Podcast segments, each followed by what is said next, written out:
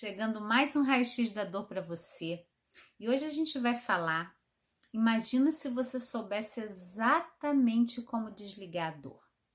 Eu sei que isso pode parecer algo assim, gente, Kelly, que isso, né? Parece aquelas fórmulas mágicas. Só que o que acontece é que se você dedica o seu tempo e a sua percepção para olhar para o seu corpo, você pode usar isso a seu favor no caso da dor. E a dor, quando a gente tem uma dor crônica, a gente precisa entender que existe um mapa da dor funcionando no nosso cérebro.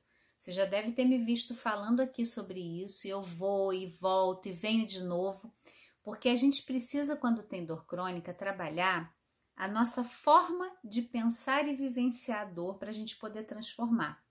E um ponto importante é você entender que existe um mapa da dor um circuito habitual que fica funcionando no seu cérebro.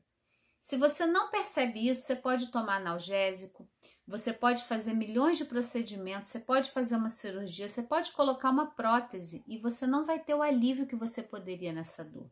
Então, meu convite é para você poder ficar curiosa com esse mecanismo que nutre o um mapa da dor em você.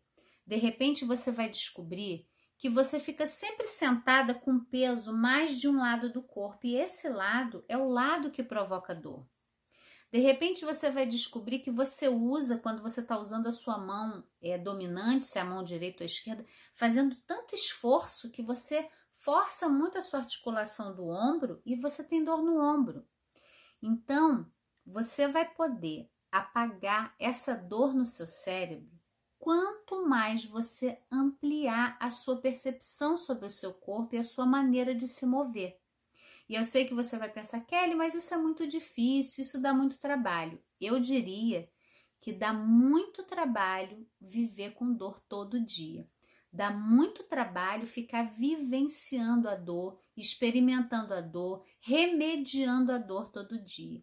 Então, se você puder, por alguns instantes, fazer companhia para essa dor, percebê-la verdadeiramente, né? Existe uma alguma informação que essa dor está trazendo sobre o seu momento emocional, sobre a sua história ou sobre até o seu passado, que já pode ser atualizado. Tudo que a gente pode sentir, a gente pode curar.